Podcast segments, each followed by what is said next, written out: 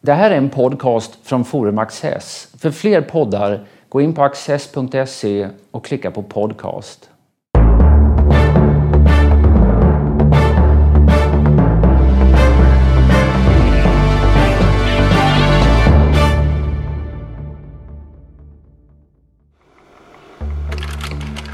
Torkild Hansen 1927 till 1989. Dansk författare och dokumentarismens nordiska portalfigur under 1960-talet. Hansen hade spektakulär framgång med romaner som Det lyckliga Arabien 1964 och Kunglig sjökapten 1965 om danska 1600-tals och 1700-talsexpeditioner i väster och österled. Men allra mest med en trilogi om dansk slavhandel 1967 till 1970. Extremt kontroversiell och kritiserad blev han sedan för processen mot Hamsun 1978 som långt senare inspirerade P.O. Enquist till ett manus som Jan Troell filmatiserade. Visst har Torkel Hansen fått många efterföljare? Alltså definitivt. Alltså, dels kan man säga att det kanske inte är efterföljare men det är parallellt. Och det är värt att påpeka att han Alltså hela den här riktningen som man kallar för new journalism, den amerikanska, alltså med, med litterär journalistik. Truman Capote och sen Tom Wolfe till exempel. Mm, det är ju den skolan han hör hemma i. Men sen direkta efterföljare skulle jag säga att eh, han har, dels har han betytt, och det är inte en efterföljare, men han har betytt mycket för, för P.O. Enquist. När P.O. Mm. Enquist bland skrev om Hamsun så tror jag att eh, det betyder Torkel Hansen mycket. Och sen har han indirekt tror jag, påverkat sådana som är så yngre skribenter idag som till exempel Björn af Kleen det är Torkel Hansen-skolan. Och eh, Knausgård. Det kan mm. vi återkomma till. Men alltså detta att, att kunna litterarisera ett åtminstone skenbart eh, verkligt stoff. Alltså, och också litterarisera sitt eget liv till exempel. Där var han en pionjär han arbetar ju med dokument hela tiden och bygger sina framställningar på, på dokument. Men de är ju samtidigt eh, litterärt berättade och man, det, det, är någonting man kan känna igen ifrån P.O. Enquist där. Att han gör sina poänger väldigt, väldigt tydliga. Och kan också möjligen utsättas för kritik för att han därmed gör någonting för enkelt, för svartvitt eller för distinkt. Alltså det som, likheten ska jag säga, med P.O. Enquist är att han är ju skulle jag säga, urtypen för en, en, en, diktare den meningen att han har en berättelse som är en väldigt stark berättelse. Och så hittar han olika sätt att, att säga, förklä den där berättelsen. Och då gärna en historisk förklädnad, alltså en historisk händelse. Eller en historisk gestalt och så. Eh, och det skulle man kanske kunna tänka sig att, eh, att det gäller också för Torkel Hansen. Men där, men där är det lite mer komplicerat för det är väldigt svårt att veta vad det är. För det är det med PO också men man anar då. PO, PO Enquist handlade väldigt mycket om skuld och, och förräderi och sådana saker som är grundberättelsen. Jag tror att grundberättelsen eh, hos Torkel Hansen är svår att sätta fingret på. Det vill säga vad som mm. är Torkel Hansen i de här berättelserna och vad som inte är det. Eh, alltså det är mer förklätt till journalistik än vad det är hos eh, P.O. Men det dyker upp fler. Du sa en parallell där med Hamsun. Men om man eh, tittar på eh, genombrottsverket egentligen för Torkel Hansen. Det är en bok som heter Det lyckliga Arabien. Som är ett mästerverk. Som är ett mästerverk och som handlar om en dansk expedition som gav sig iväg från Köpenhamn 1761 med en båt som hette Grönland som gick till Konstantinopel för att eh, utforska eh, det lyckliga Arabien och man eh, begav sig in i det där av expeditionens sex medlemmar eller fem, lite beroende på hur man ser det, så var det bara en som kom tillbaka. Det var två danskar och två tyskar och två svenskar. Mm, så var det. Och eh, det, det, speciella med den där det är ju att bortsett från allt det här så att säga, själva karaktären av äventyrsroman och att det handlar om de här strapatserna, de dukar under då i malaria. Och de, de, de, är, de är ju borta många år. Det är en, eh, alltså, otroliga umbäranden så är det då motsättningen i själva expeditionen. Det vill säga att de två drivande gestalterna, det är en dansk och en svensk och båda två är professorer och vetenskapsmän. En humanist, det är dansken, och en eh, en naturvetare, det är svensken Peter Forsskål heter han, en lärjunge till Linné. Så är den en, de är båda lika arroganta. eh, maktlystna, ärgiriga och omöjliga att ha att göra med. Men den ena då är, är enormt duglig, det är svensken. Och den andra är totalt oduglig och vill egentligen inte alls åka på en expedition, han vill bara ha pengarna. Men, men de, och den här konflikten mellan dem, det är det som gör, gör detta till en, till en roman, mm. till ett drama. Så att det, det, Eh, och man kanske inte ska avslöja, oh, det kan man göra, man kan avslöja, men det, det, att båda två går under. Så och det, det är det som är den, gör det här också till en intressant eh, litterärt. Att, att eh, det är inte så att den duglige vinner eller den oduglige vinner utan de förlorar båda två. Mm. Alltså, allting är förgäves i någon mening. Och så finns det en tredje figur som är en enkel lantmätare och som bara gör sitt jobb. Han ritar sina kartor, han gör sina observationer, han gör sina mätningar och det är egentligen han kanske man säger som uppfatt, man uppfattar som den egentliga hjälten. Han är också den enda som kommer tillbaka. Mm.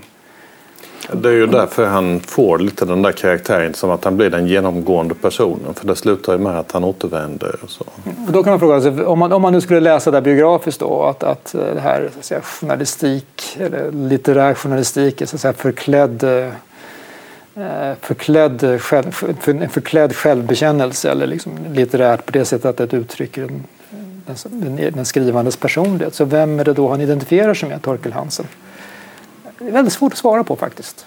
Det, ja, det finns, kan alltså säga att det är en... den här lantmätaren som då mäter upp som är noggrann, alltså precis som, som han är noggrann med sina dokument och källor och så. Men det, det är alldeles för enkelt.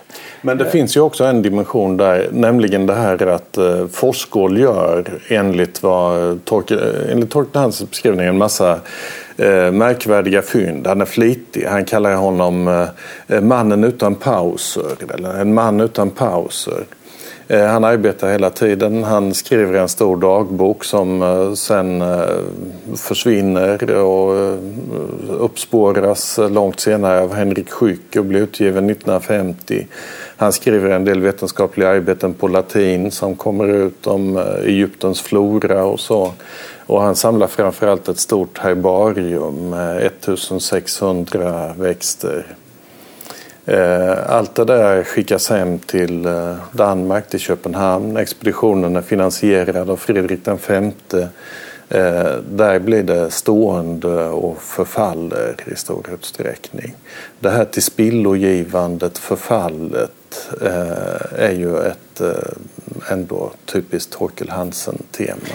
Ja, det är det. Och jag tänker så att eh, han, han var ju journalist i sin ungdom, försörjde sig som journalist och han var journalist egentligen en stor del av sitt liv också. Alltså fick inkomster som, som, som eh, tidningsskribent. Också om jag minns rätt i, alltså i veckotidning.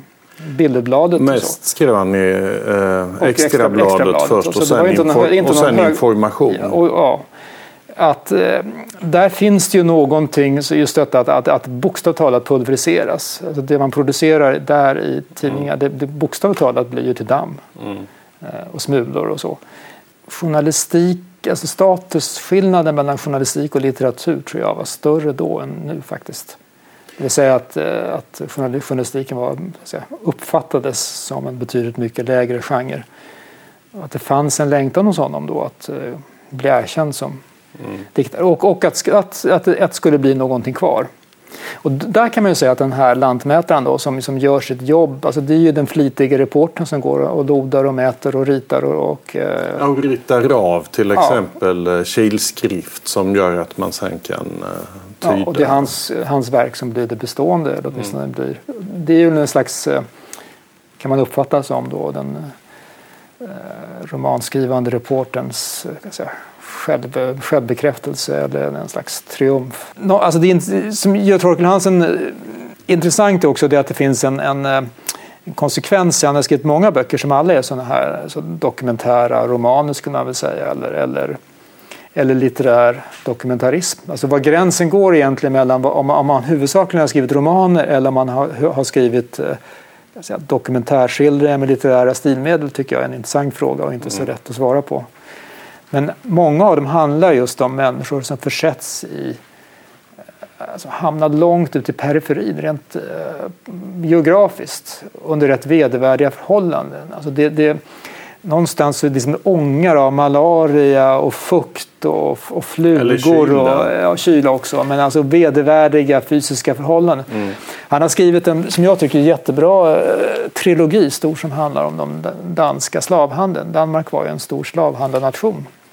Och det handlar om den, alltså det danska slavfortet på den afrikanska Första delen handlar om, ja. om fortet. Ja. Och den andra handlar om transporten och den, den tredje handlar om, om eh, de danska kolonierna i Västindien där slavarna mm. uh, utnyttjades. Då. Så den heter Slavarnas kust, Slavarnas skepp och Slavarnas ö om jag minns rätt. Och den, den fick han ju, det var den han fick Nordiska rådets uh, litteraturpris för i början på mm. 70-talet.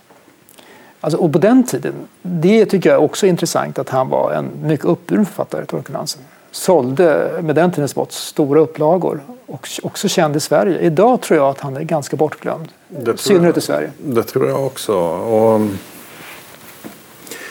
eh, man kan säga att det stora skiftet uh, sker ju mellan Slavarnas kurs som blir hans eller slavtrilogin som blir hans största framgång och den boken som, som sedan kommer, eller ja, det finns eh, småböcker, men av de stora böckerna som sen kommer, det är en bok som heter Processen mot Hamsun. Eh, och där eh, eh kan man ju säga att om, om eh, slavtrilogin tar upp någonting som är medialt tacksamt att få exponerat så blir ju hans attityd till processen mot Hamsun och Hamsuns eh, agerande under ockupationen eh, eh, någonting som utsätter honom för väldigt stark kritik. Men han fortsätter att sälja böcker för att ta det. Den enda tröst i slutet av den där processen som slutar med att han flyttar ifrån Danmark och till Frankrike.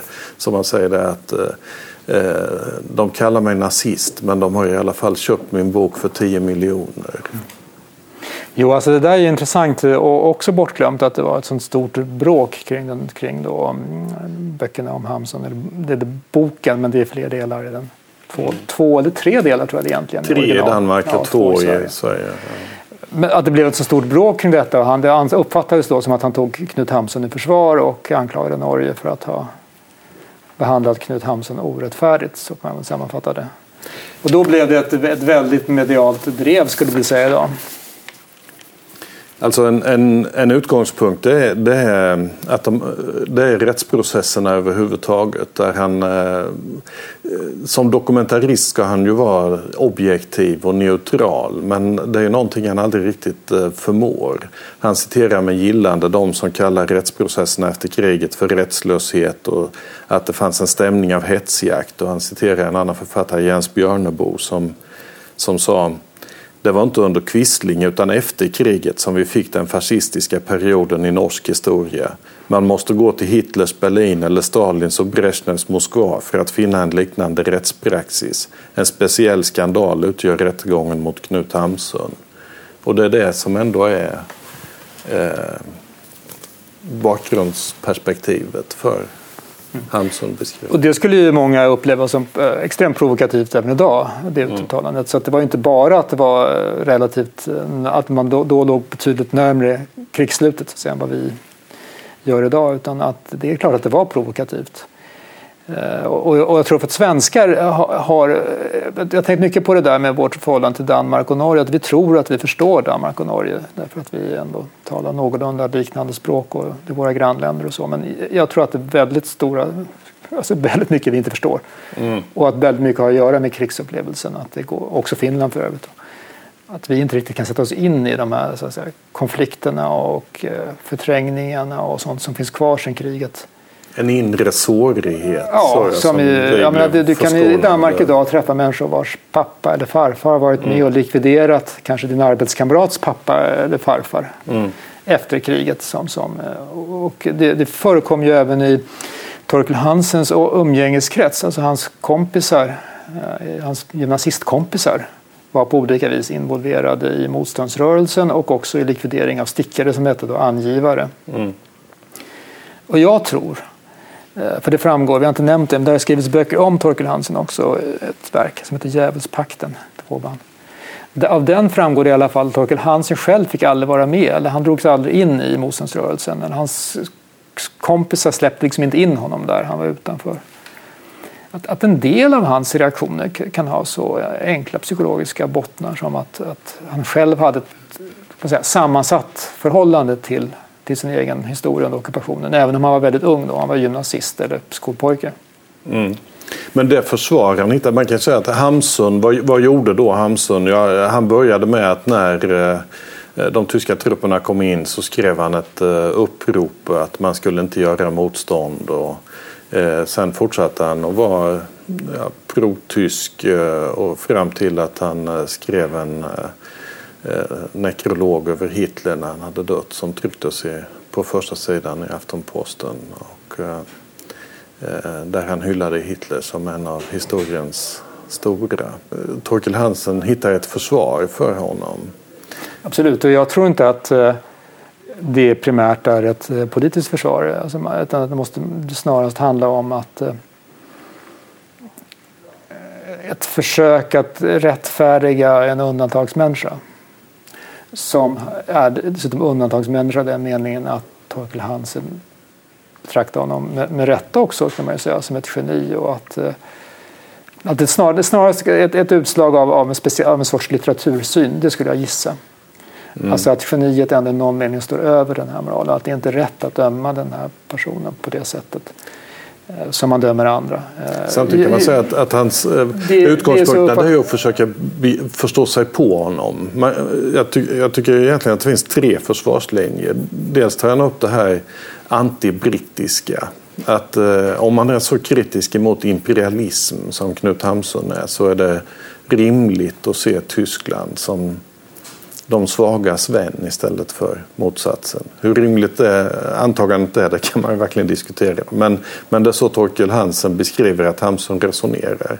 Det andra är att han vädjar så mycket för fångna norrmän. Att han hela tiden springer hos Terboven och, och gör sig omöjlig hos honom. Och de börjar hata varandra därför att han alltid är där för att be att någon ska få sitt straff mildrat eller bli frisläppt eller sådär.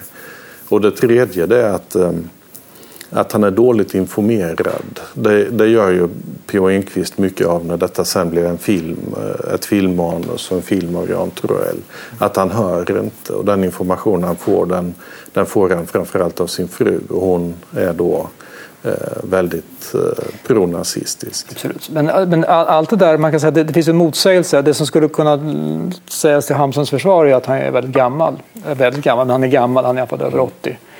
Han är väl 85 när kriget slutar tror jag. Men han är gammal och han är trött och han kan säga vara förvirrad och så. Men, men alla de andra argumenten eh, faller ju då. Alltså då, då blir, för de bygger ju ändå på att han skulle någon mening ändå, han, han agerar rationellt på något mm. sätt. Och eh, om man utgår ändå från att han eh, agerar rationellt så är det klart att, att, att, att det är landsförräderi. Det, det är min uppfattning också. Att mm. det är landsförräderi. Norge var trots allt ockuperat. Så att jag tycker ändå det, där, det, det är svårt att, att uh, Alltså jag tycker ändå man måste fråga sig varför han vill göra sig till Hamsuns försvarsadvokat om man nu tycker att han gör det.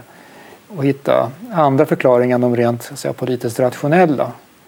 För att annars, det finns egentligen bara två alternativ som jag ser det. Antingen så säger man att Hamsun var en gammal man, han, han, han var inte tillräknelig och det, vill säga, mm. straffri men det var, handlingarna var eller så var det i någon mening rimligt att döma honom. Sen hur han dömes och på vilka, vilket sätt det gick till och så, det kan ju alltid diskuteras. Men, men jag tror ändå man måste fråga sig varför eh, en person som Torkel Hansen intresserar sig för detta fall. Det är inte någon slump att han dras till det.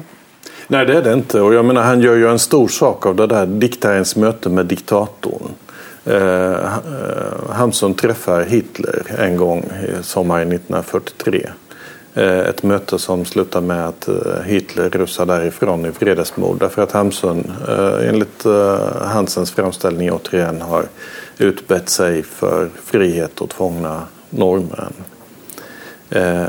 Och en av de andra nazipotentaternas hustrur gör sig impopulär hos Hitler vid samma tillfälle genom att jämföra detta möte med mötet mellan Goethe och Napoleon.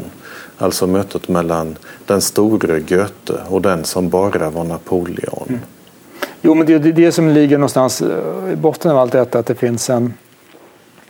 Just hos Knut Hamsun så är det ju så att det finns en enorm hybris. Alltså hans syn på inte bara på sig själv utan just på, just på diktaren bygger ju på, på föreställningen om diktaren som någon som så att säga, står över Eh, den övriga mänskligheten på alla tänkbara vis. Eh, och eh, då kan man fråga sig om, om, om alltså just det intressanta med Torkel Hansen är att han söker sig till, till de här undantagsmänniskor som gör väldigt udda och spektakulära saker. Eh, ge sig iväg på vansinniga expeditioner eller ge sig iväg till platser där ingen annan har varit eller där man inte, ingen annan skulle våga ge sig iväg och, och så vidare. Att, att eh, det där ändå hänger ihop. Att hos honom ändå fanns en sån där kult. Ja, diktaren som ju står i ett intressant kontrast till just detta att han alltså samtidigt uppfattades som dokumentarist, en välskrivande eh, journalist som lyckades göra nästan, nästan eller göra litteratur av journalistik och sådär. Mm. Nej, det finns ju en dragning till undantagsmänniskor. Den 60-talsbok i vad ska vi säga, hans uppgång som vi hoppade över. Det är en bok som på svenska heter Kunglig sjökapten men på danska heter Jens Munk och som handlar om en expedition 1619 i, i sökande efter Nordvästpassagen och där man fryser fast i isen eh, och, och får tillbringa en vinter där. Och 62 av 65 besättningsmän dör men de andra tre lyckas segla hem skeppet. Och det är ju just den typen av undantagsmänniska som Torkel Hansen eh, känner sig dragen till. Och det där är ju intressant eftersom han eh, eh, uppenbart ville göra, ville göra en litterär karriär på många sätt, eller ville bli författare. Vi har inte nämnt, vi har nämnt den här då, vi, biografin. Jag... Ska vi inte ta upp det också just att, att han, eh, det sista är ju på något sätt att han vill eh, själv stå för dokumentet också. Ja, alltså han skrev dagböcker. Mm. Och, och där, i den meningen är han, och det tycker jag är intressant den här parallellen till, till Knausgård som ju Eh, gör sig själv också till sitt, egen, så att säga, sitt eget, eget stoff, bokstavligt mm. talat. Alltså han, sitt eget liv. Det, det, han är ju dokumentarist också i någon mening. Det vill säga han dokumenterar i detalj sitt eget liv. Eh, och och ju, ju vet det, eh, Torgel Hansen gav ut sina dagböcker och idén var, han skrev kontrakt med sitt förlag att han skulle ge ut alla sina dagböcker, hela livet. Både de han redan hade skrivit och de han skulle komma att skriva. Så att hela hans liv skulle, så att säga, jag tror det var tio band man hade tänkt sig. Det påminner väldigt mycket om Knausgård, mm. monumentalt. Och de, några av dem kom ut också och uppfattades tror jag av samtiden som just autentiska dagböcker. Skrivna exempelvis av en ung gymnasist som handlar om hans eh, förhållande till, till, till, flickor och så vidare. Och, om en ung students liv i Paris. Och så vidare.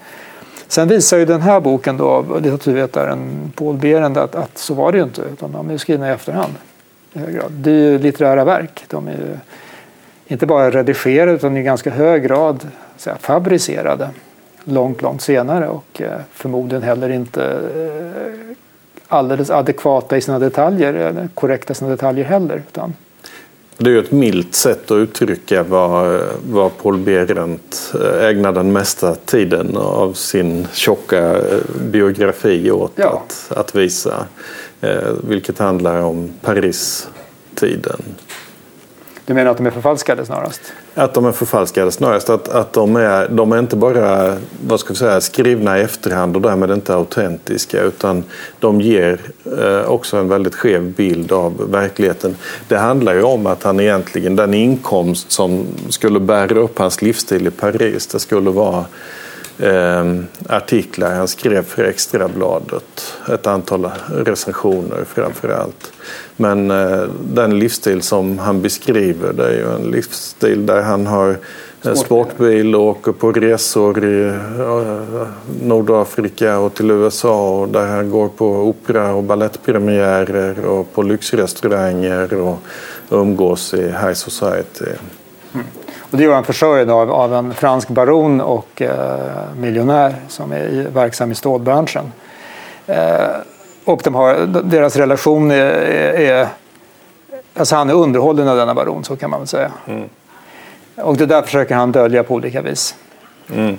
Eh, och, eh, och då kan man väl säga att... Eh, och varför försöker han dölja det? Det tycker jag är en... Eh, ja, det, det är väl en sak som har med tid och konventioner att göra. Ja, alltså dels om de nu hade en homosexuell relation, vilket är väl troliga eller till och med sannolika eller till och med närmast bevisat och att det var där han var så att säga eh, försörjd av det skälet. Så är det klart att, att vid den tiden på 50-talet så var det, eh, var det skambelagt. Mm. Dels för att det var en homosexuell relation och det skulle fortfarande vara skambelagt i den meningen att han var försörjd. Alltså han var i princip eh, motsvarigheten till, till en kurtisan så att säga. Mm. Från 1800-talet. Det, och det är ju inte någon kanske man, en blivande, som ser sig själv som en blivande stor författare vill gå in i litteraturhistorien som. Alltså att ha med den bakgrunden. Utan det är mycket mer heroiskt. Det har varit en kämpande frilansskribent som har tillbringat fem år i Paris under umbäranden i, i vindskuporna och inte har suttit på, på lyxrestauranger eller, eller åkt runt eh, på betalda medelhavskryssningar. Mm. Eh, men samtidigt så, så eh, jag, jag har mycket tänkt på det här att, att det är klart att, att eh, det är lite romantiskt men för en, en, en, en diktare eller en författare så är det ofta ganska bra att ha en hemlighet. Det behöver inte vara en hemlighet som, man, som egentligen skulle vara någon skandal eller katastrof när den kommer ut men den är ändå produktiv. Alltså det, ansträngningen att dölja någonting leder ju ofta till att någonting annat mm, blir avslöjat. Så att, säga. Alltså att man får någonting att berätta. Mm. Han måste berätta väldigt mycket. För det att, tar ju ingenting ifrån hans uh, storhet. Jag tycker flera av de här böckerna vi har talat om är fantastiska. verkligen. Uh, men, uh, men det finns något pikant naturligtvis. Att den store dokumentaristen slutar sin författarbana med att förfalska dokument. Absolut.